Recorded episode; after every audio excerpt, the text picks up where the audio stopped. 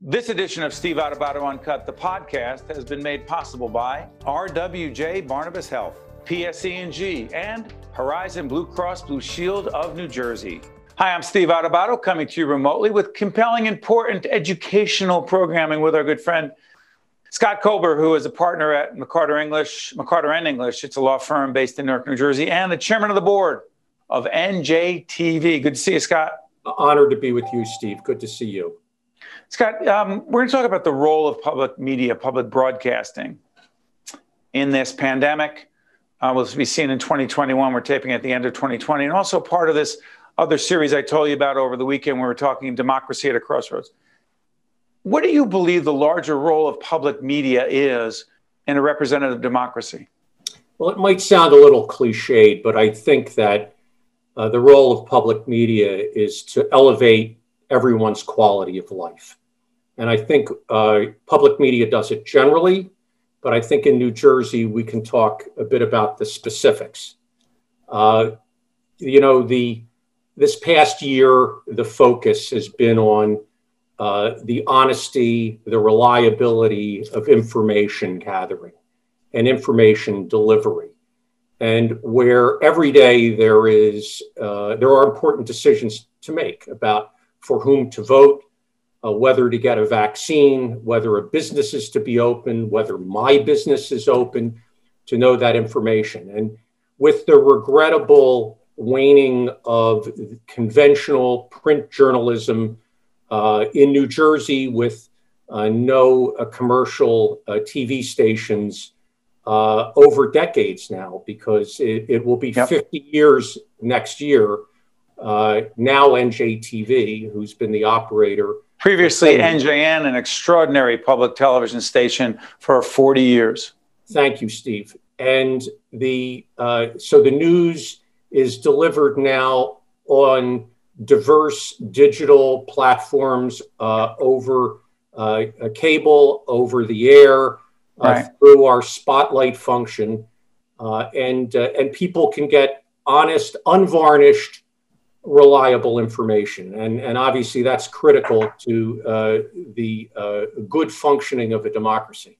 Yeah, to, to Scott's point, by the way, uh, we're not going to turn this into a commercial for public broadcasting, but check out NJ Spotlight News with Brianna Vannozzi every night, and also Metro Focus, which is on uh, NJTV, WNET, WLIW.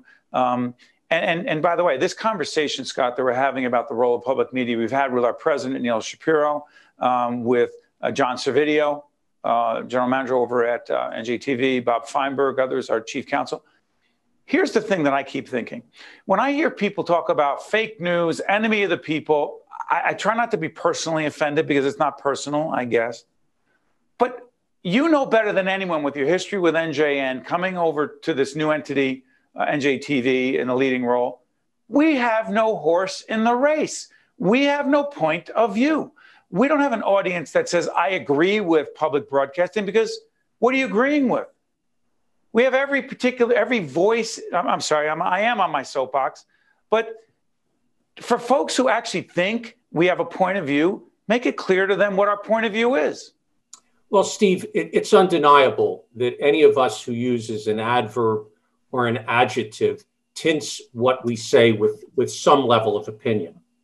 And the uh, the decision as to where news stories are placed um, has some tint or, or perspective of opinion.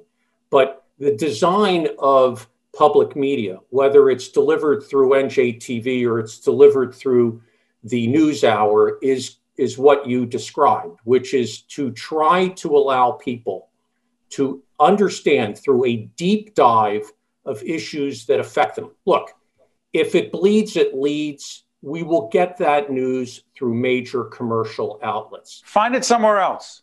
If you want a deep dive and, and we can mutually flatter one another, you watch Steve Adubato interview people on his various platforms. You, wa- you read the NJ Spotlight newsletter, which speaks to issues that are important. It is difficult to address complicated issues mm. in 140 characters. Yeah. It, and you know, and I know that over decades, some of the same gnawing problems continue to affect all of our fellow citizens, whether it's property taxes, infrastructure, the Gateway funding, Tunnel, exactly, our economy, exactly. COVID. I mean, you name it. Climate cannabis, change. Cannabis. Uh, you know, the, the, if you look for the outlet to determine uh, what the governor is announcing with respect to uh, businesses or treatments or now the uh, the delivery of vaccines, the likely reliable source will be on an immediate basis NJTV in New Jersey right. and NJ Spotlight combined now as one entity, but to be able to get the push page. Now, one important other component we don't have a paywall so that uh, people who want to be better educated and want to discharge their responsibilities as citizens uh, can access us free of charge. Now, there's a civic responsibility. Of course, we're going to shill for support from viewers like you, uh, but uh, it is delivered to uh, the public. NJN uh, received a substantial state appropriation. NJTV doesn't benefit from an annual appropriation, though we're hoping that that may change. Right. Um, but we are, uh, uh, sadly, because we would like to be an accretive part of news delivery, we're sadly becoming uh, perhaps the most robust news delivery organization for matters relating to the state. And, and, Formerly was held by newspapers. And by the way, Neil and I talk about this all the time. Neil Shapiro, we spend so much, and we're not complaining. We have to spend a lot of our time. I would love to just interview people, go deep dive, public policy. No money, no mission. Right. So we are fundraisers because we must. That being said, in the limited time we have left, the Learning Live initiative uh, that NJTV was engaged in, um, uh, remote learning together with the Department of Education, the state, the New Jersey Education Association. Give me 30 seconds on why that mattered so much, particularly at the beginning of the pandemic, Scott? Well, it was triage because almost immediately when uh, schools went remote, there was an identification of about 300,000 students in the state that ha- did not have any kind of device to receive remote. A huge learning. digital divide. Go ahead. I'm sorry. The digital divide, precisely. So to speak to that, uh, very quickly with the NJEA and the NJDOE and NJTV acting in remarkable cooperation and not surprising cooperation.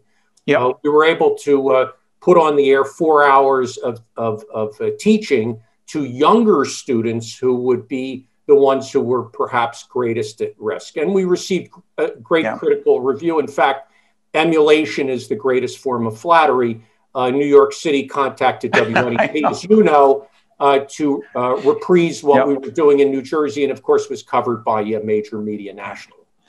So, listen, the bottom line with Scott Kobler is that um, all of us involved in public broadcasting, um, it's so corny to say we believe in what we're doing. I can't.